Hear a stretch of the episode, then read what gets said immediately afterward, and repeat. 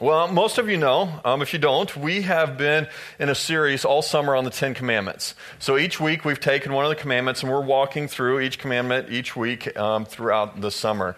Well, this is a little inside information. Only pastors get to know this kind of stuff, all right? This is, this is good, um, enriching stuff for you. Moses, when he was up on Mount Sinai with God and God gave him the commandments, he came down from the mountain and he said to all the Israelites, Well, I have some good news and some bad news. See, I don't put that kind of stuff stuff in the Bible. It's the stuff you got to know different. I'm, I'm, joking, all right? Good news, bad news. They said, give us the good news first. So he said, the good news is I've talked him down from 21.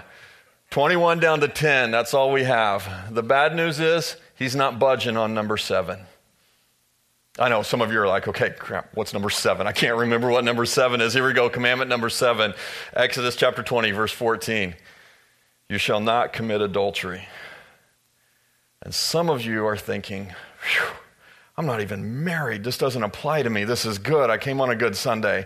And some of you are thinking, I've never had an affair. This one doesn't apply to me. You know, I'm okay. This is good. And some of you are thinking, is there a way I can sneak out before he gets any further into this message without anybody noticing?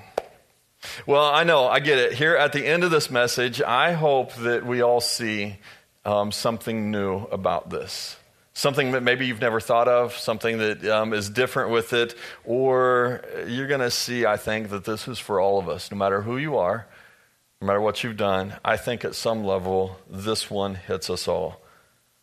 But we have to start somewhere, and I think we have to have a base structure to start with before we jump into what is adultery. We have to understand um, something about marriage. This commandment, I think, is based on an understanding of what marriage is before we go any further with it. So let's first look at marriage because I believe that the lesson on adultery is for all of us, whether we're married or not. I think the lesson on adultery is for all of us, no matter what our view on marriage is. But again, I want to say it this way before I, before I jump in. Um, just like last week, last week we talked about murder, and there were some tough topics with that. Um, you may disagree with me on some things that I say this morning it may be political for those reasons. So I'm going to encourage you set aside set aside any political views that you have. I'm not running for office. This isn't a platform for me to give that for. Please hear this through and try and gain an understanding and a value for the covenant and the purity of marriage and what God has designed. So let's look at marriage before we get into this. Marriage, Webster, the Webster's Dictionary back in 1828. If we go back a few years, 1828, Webster defined marriage this way the act of uniting a man and a woman for life. That was their definition.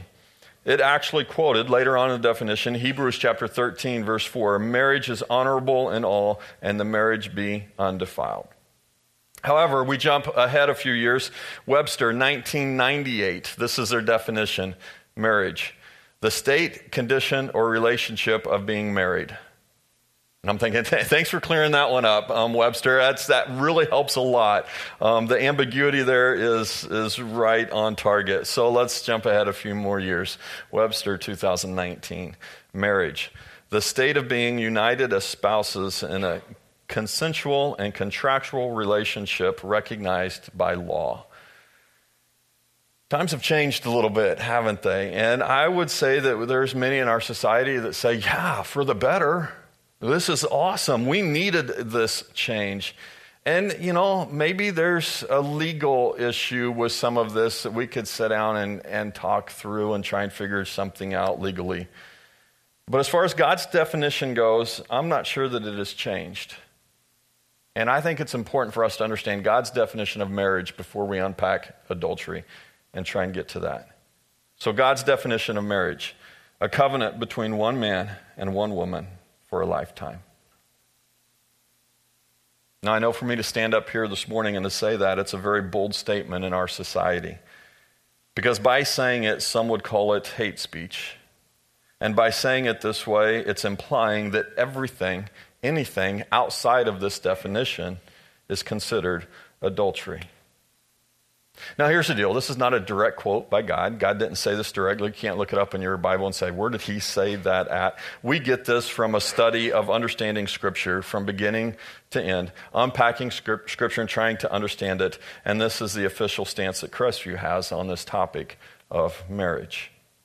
We jump back to Genesis chapter 2, verse 24, and we read, um, And the rib that the Lord God had taken from the man, he made into a woman and brought her to the man. Then the man said, This at last is bone of my bones and flesh of my flesh. She shall be called woman, because she was taken out of man. Therefore, a man shall leave his father and his mother and hold fast to his wife, and they shall become one flesh. Jesus actually quoted this. We're going to see this a little bit later in the sermon, but Jesus quoted this in Matthew 19, this exact same passage. So, the leadership here at Crestview, we want everyone to know that we are accepting of anyone and everyone who comes into this church. Everyone is welcome here at Crestview. And I expect all of us as a church to make anybody that walks through these doors feel loved and welcomed. We want people to feel right at home when they come in, no matter if they disagree with this viewpoint or not. We may not agree on all things, but we want to love in all things. I saw a sign on a church. It wasn't local, it was on the internet. I saw the sign in front of a church. Um, it said, Just love everyone. I'll sort them out later. Signed, God. And, and, there's a lot of truth to this. I absolutely believe it. Yes, yes, yes, we need to love everyone. Um, absolutely. Yes, I also believe God will sort them out later. All of us. God will be the ultimate judge of all of us. The problem, there's a little bit more that we need to see. God also says in the Great Commission, Matthew 28, verse 19, Go therefore and make disciples of all nations, baptizing them in the name of the Father, and the Son, and the Holy Spirit teaching them to observe all that I commanded you. So there's an obligation I take personally. There's an obligation on us as a church to teach all of us to observe what God has commanded. So, teaching you what the Bible says about marriage is not saying that I hate anyone. And just because we might disagree on this topic um, does not mean that I hate you. I hope to do it with love and with grace. But God's word does teach us that an intimate relationship, physical, emotional, mental, is reserved for marriage, of which we have defined, um, which we believe is intended to be a covenant made between one man and one woman for a lifetime. So, with that understanding, this is where we're going to start. To understand what adultery is, we start from that point and that platform. And if you believe something different, I'm going to invite you to a cup of coffee. If we need to unpack this further, I believe it deserves a conversation more than someone preaching at you. We need to see each other's hearts, and let's sit down and talk about it and go from there.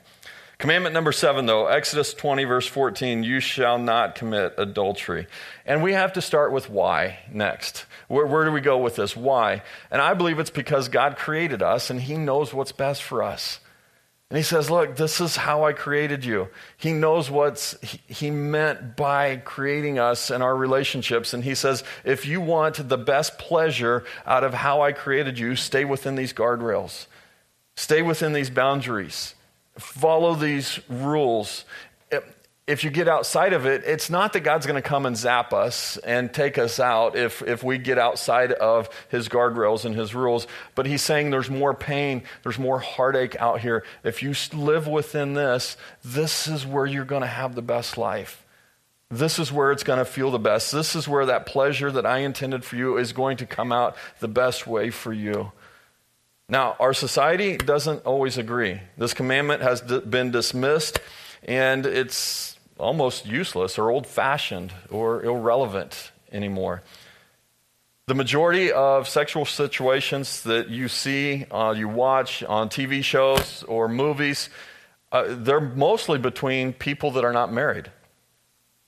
I really think about it. When was the last time you watched a movie or a TV show and a married couple was even hinted at being intimate with each other? So today, adultery is not only tolerated and accepted, it's often defended or even encouraged. Alan Peterson, um, an author, he tells the story, he writes about this the story of 12 women that would meet together on a weekly basis. They would meet together to have lunch and to study French while their children attended school, nursery school. And one day, one of the ladies asked the other um, 12, she said, How many of you have been completely faithful to your husbands throughout your marriage? How many of you have been completely faithful? And only one of them raised their hand. But one of the others went home that night and told her husband about the story and what had happened. And she assured him that she had been faithful. She just didn't raise her hand. And he asked her, Why? Why didn't you raise your hand? And he, she said, Because I was embarrassed. She was embarrassed to do it in front of everyone else. C.S. Lewis put it this way He said, Chastity is the most unpopular of all Christian virtues. I believe if we were to take a poll throughout our nation, which of the, command, which of the commandments would you say is irrelevant or we could take out? Number seven would probably be at the top of the list. So, adultery. If we're going to stay true to it, let's, let's see how it unpacks. I see it in this category of premarital. Even before you make your covenant to your spouse, it can happen. Adultery means a physical relationship with someone other than your husband or your wife. This also means prior to being married to them. The physical relationship is to happen within marriage, which we have defined already. And so, if you are not married, then a physical relationship is adultery with that person. Now, there are stages to this, and I believe that this can happen before marriage, and it doesn't have to lead to an inappropriate physical relationship. We see this as we are growing up. We see this with kids and teenagers and young adults. Falling in love with somebody can lead to an emotional and a, a mental intimacy without the physical part of that, which is reserved for marriage. Um, and this is introduced at a very young age. We, we see this often. I heard about a father who asked his eight year old son what he learned in school that day. They were sitting around having dinner. He said, What'd you learn in school today? And eight year old boy said, Dad, we learned how to make babies. He was like, what, really? He was running through his mind. You learned how to make babies? So he inquired. He goes, Well, tell me, how do you make babies? And he said, It's easy. You just take off the Y and you add an IES, babies. Come on. God, though, has designed a marriage for us in a certain way that we need to honor how He has designed it for us and to follow that. It's not only premarital, it's extramarital. Now, within the marriage, I think the boundaries get a little bit closer for us to where even the beginning stages of a relationship with someone else can be very dangerous and can be considered an emotional affair or adultery. And there's stages to this as well, maybe casual encounters. You know, you, you, hang out by a certain spot in the office hoping that person walks by again. And it's not just casual anymore, it's predetermined. Uh, maybe you, you wear something special or some perfume and you go to your office thinking, I hope, I hope he notices and he gives me a compliment because I enjoy his compliments. You're predetermining those casual encounters. Maybe it's the lingering you hang out a little longer than you should. After the conversation's over, you want to stay and just linger with that person. It might turn into private meetings, eh, secret meetings, meetings that no one else knows about except the two of you. And I believe these can open the doors to an emotional or even a mental affair with them, which then can lead to a physical relationship. So, how do we help? How do we help each other in this? Because I think we're in it together. When you make that covenant with somebody, you're not alone, you're in it together. So we need to look out for each other. Don't be selfish. Um, be committed to your husband or your wife. Look out for their needs. Do things for them. What is it that they need to feel that love? Do that for them. 1 Corinthians chapter 7 verse 5. This is Paul writing to the church in Corinth. He said, "It is good for a man not to marry." I mean, it's, it's all right. If you don't get married, it's, it's okay. Verse 2 But since there is so much immorality, each man should have his own wife, and each woman her own husband. The husband should fulfill his marital duty to his wife, and likewise the wife to her husband. The wife's body does not belong to her alone, but also to her husband. In the same way, the husband's body does not belong to him alone, but also to his wife. Do not deprive each other except by mutual consent and for a time, so that you may devote yourselves to prayer. Then come together again so that Satan will not tempt you because of your lack of self control. I heard about a scientific study. This, this, is very scientific stuff here. It was done to discover which days of the week men like to make love to their wives. And they discovered that men like to make love on days that begin with the letter T Tuesday, Thursday, today, tomorrow, Saturday, Sunday. We'll make it work however we need to make it happen, right? What, okay, let's go here. What about divorce? How do we get here? Divorce. Malachi 2, verse 16. I hate divorce, says the Lord God of Israel. Notice, please look at this. Please notice. God does not hate people, He hates divorce, not the divorced people. And I believe He hates divorce for the same reason you and I hate divorce. It's because we've seen what it does to families, we've seen what it does to relationships. And, and it breaks. It breaks them and the relationships that happen there and the love between people. And God says, I hate what that does to you. I care for you and I want you to have the best. Therefore, that's not divorce. And judges are indifferent to it today. They'll issue those pretty easily. But understand this God wants what's best for us. In Matthew 19, this is Jesus again quoting here. It's some of the Pharisees wanted to test him, and they said, Hey, Jesus, is it lawful for a man to divorce his wife for any and every reason? Jesus replied to them, He says, Haven't you heard that in the beginning the Creator made them male and female? And he said, For this reason, and this is his quote from Genesis, a man will leave his father and his mother and be united with his wife, and the two will become one flesh. Then Jesus goes on, he says, So they are no longer two, but one. Therefore, what God has joined together, let no man separate. Uh, they keep pushing, though, and they said, Well, then, Jesus, why did Moses command that a, a man can give his wife a certificate of divorce and send her away? And Jesus said to them, Moses permitted you to divorce your wives because your hearts were hard. So I, I, it's going to happen. So we're trying to figure out some grace for you, is where he's going with this. He said, But that's not how it was from the beginning. That's not how God designed it. Verse 9 I tell you that anyone who divorces his wife except for marital unfaithfulness and marries another woman commits adultery. Now, why is that so strong? And why do we get hung up on this? And this is a tough one.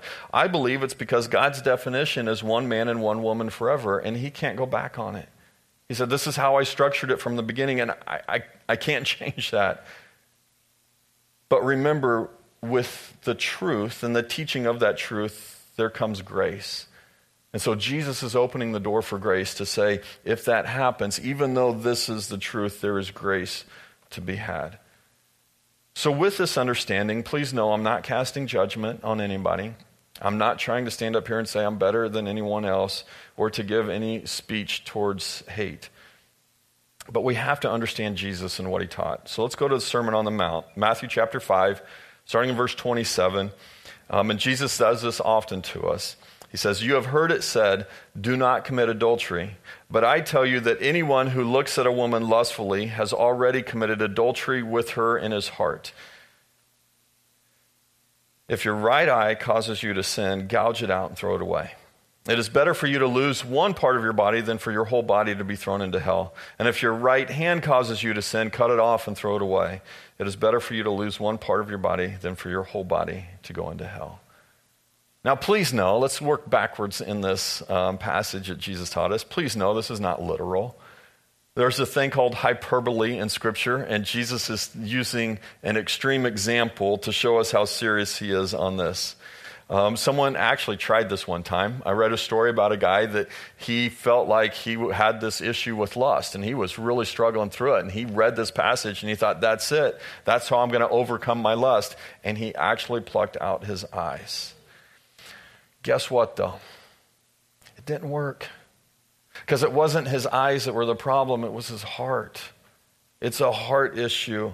Our eyes are only the avenue of which it gets there, but it's a heart issue. I really believe if we followed this word for word and we took this literal, we'd all be walking around with no eyes and no ears and no arms, and we'd look silly in this. We've got to see that this is an extreme case of Jesus saying, guys, this is serious. So, what is he trying to teach us here? What is Jesus saying? Number one, I think he says, do whatever it takes to avoid this sin. Do whatever it takes. Work hard at it. Build walls. Set boundaries. The temporary pleasure is not worth the long term pain. Now, there's a quote. It's been a favorite quote of mine for, for many years. It's actually a very silly, kind of a weird quote, and you're going to see it, and it's, it's going to maybe resonate the same with you. That's kind of weird, but um, it, it sticks. Martin Luther said it this way once. He said, You can't stop the birds from flying over your head, but you can sure stop them from building a nest in your hair. That's weird, right? It's just a weird. But because of that being strange, it has stuck with me over the years. And there's so much truth to it. Absolutely, there's going to be temptations. Things are going to come our way. But we can stop them. They don't have to, they don't have to settle in to our hearts. So let me give you some advice. Here's some things that I think will help. Steps to avoid temptation. If something comes along your way in this area, number one, run. Just run. Just get out. Get out of the room. Keep moving. Go somewhere safe. Just run as far as you can from it. Do your best when that happens to say, I got to take myself out of the situation. I can't be here in this. Run. Um, I don't know how to unpack that much further, um, and I hope you get that, number one. Number two, be on your guard. Put some guardrails up for yourself. I'm going to encourage you um, to put some security protected guards on your Wi Fi router at home. That's not only um, for you personally, um, it's for your kids, it's for whatever. Put something on there. Guys, if you struggle with what you see and what you watch on the internet, um, set it up. Have your wife set the password and throw it away. Move on from it. Do what it takes so that you're not tempted in this area. Um, I believe that what you watch can cause your heart to be lustful. And pornography is a big business in this. And I think the reason is because it's private. We feel like we can get away with it. And there's so much more we can say about this. We can unpack this further. And if that's you and you need that, let's, let's keep working on it together. Um, number three, be accountable. Find somebody that you can be honest with, that's somebody that can hold you accountable and say, hey, you've been hanging around there too long. Hey, you've been, you've been lingering too much. I've noticed how you change your demeanor when that person's around. Find somebody that you can be accountable with that can hold you there. Uh, number four, realize the seriousness of adultery. The consequences are long lasting. The rest of your life, you'll be dealing with it. Um, notice how serious this is. And five, don't be selfish. I believe this is a selfish sin. This is, I need this. I, I want that pleasure. I deserve it. Um, don't be selfish in this. Think about others with it. And I'm going to encourage you, if this is you, get a new definition of success. Rewrite your definition of success. What does success mean to you? Write that down and then work towards that. So, what else was Jesus telling us? I believe Jesus was telling us um, do whatever it takes, and then he's also saying, hey, I'm going to widen the circle on you a little bit. I believe Jesus widens the circle for us when he says, even if you've thought about it, you've committed adultery. And he says, So for all of you that were putting people in that circle, oh, yeah, you, you deserve in that circle. Oh, yeah, you did this, you belong over there. Yeah, you've committed adultery, you need to stand in that circle. You, you, you, you. And Jesus just comes along and says, Wait a minute, I'm going to make the circle this big. And now I stand in the middle of the circle. And now you're standing in the circle. I don't think this one gets past any of us. I believe when Jesus comes along and he defines it this way, all of us are now in the circle of adultery. We've all been there at some point, and we can't point fingers and put anyone else there. He widens it so big that we all stand in the circle on this one. 1 Corinthians chapter 6, this was Paul writing to the church in Corinth. He says, Do you not know that the wicked will not inherit the kingdom of God? Do not be deceived. Neither the sexually immoral, nor idolaters, nor adulterers, nor male prostitutes, nor homosexual offenders, nor thieves, nor the greedy, nor drunkards, nor slanderers, nor swindlers will inherit the kingdom of God. And that is what some of you were. But you've been washed. You were sanctified. You were justified in the name of the Lord Jesus Christ by the Spirit of our God. Now, this passage is a tough one. It's been used to throw stones at people um, by Christians that I believe don't understand it. This is not a checklist. This is not a list for us to go down and say, you get in the circle, you get in the circle. This is a list, it's an inclusive list. It's Paul saying, You all belong in the circle, even me. All of us, somewhere along the line, it's not a list to go down and check off. It's a list for all of us to say, oh, yeah, that's where I fit. Oh, yeah, that one's me. I need to step in to the circle there. Somewhere along the way, we've all done this. And we need to be careful about who we bring to Jesus and accuse of anything. One day, a group of Pharisees brought a woman that they have caught in adultery to Jesus. I believe they set her up. Um, my take on it is that they knew it was going to happen. Um, they were waiting for her. They probably did set her up with this. And they grabbed her and they brought her to Jesus and they threw her at his feet. And they said, Jesus, this woman has committed adultery. The law of Moses says we should stone her. What do you say? Jesus in this story, he actually convicts the convictors. And um, he says to them, Any of you that have never sinned, if any of you have never sinned, you be the first one to throw a stone. Well, none of them could because they all belong in the circle, right? They all need to stand there. And pretty soon they all left. And he leans down to the woman and says, Where are all of your accusers? She looks up and she says, They're all gone. And Jesus says to her, Then, I don't condemn you either. He showed her grace. He gives her grace. And we love that story because we hear that story of grace and we all want to receive that story of grace. And so often our society will take that passage of, of Scripture and they'll stop right there. And they'll say, See, that's it, grace. We have to finish it. Verses 10 and 11, Jesus looks at this woman and he also gives her truth. And he says, Now go and leave your life of sin. Stop. Stop doing what you're doing. It, he, she still needs to hear the truth. What you did was wrong. You still did this. It is wrong. You need to stop doing that. But I'm showing you grace as we move along with it. You see, truth without grace leads to self righteousness and legalism. Truth without grace is the Pharisees coming and saying, You need to belong in the circle, and we don't. Truth without grace is not where any of us want to be. However, grace without truth leads to deception and moral compromise.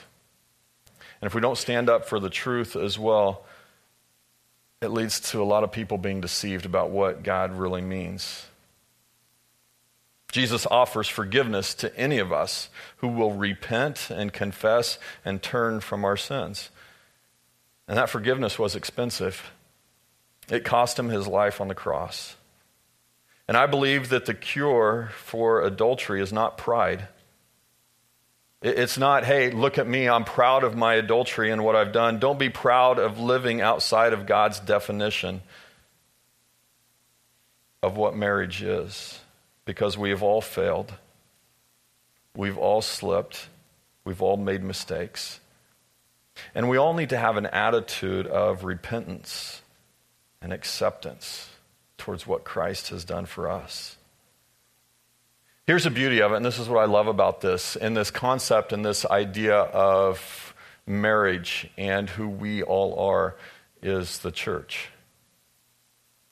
If you read through Scripture and you understand this, this idea that we are called the bride of Christ as a church, as a group, we are called the bride of Christ. And He has structured this and set this up in such a way that marriage and who we are with Jesus and what God has designed is this beautiful thing that we need to be pure for our groom when he comes back someday.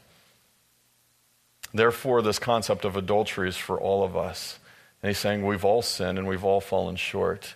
And it's only through the sacrifice that Jesus gave of his own life that we can be cleansed from everything that we have ever done.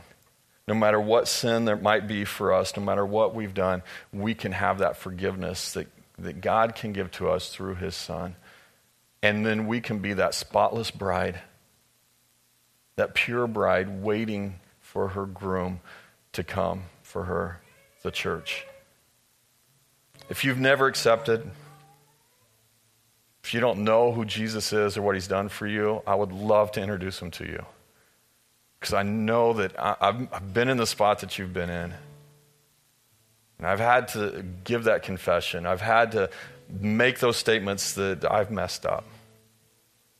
And I want you to know that you can come to him. If you have, hey, keep working at it. Keep striving to be that bride that Christ wants to come back for.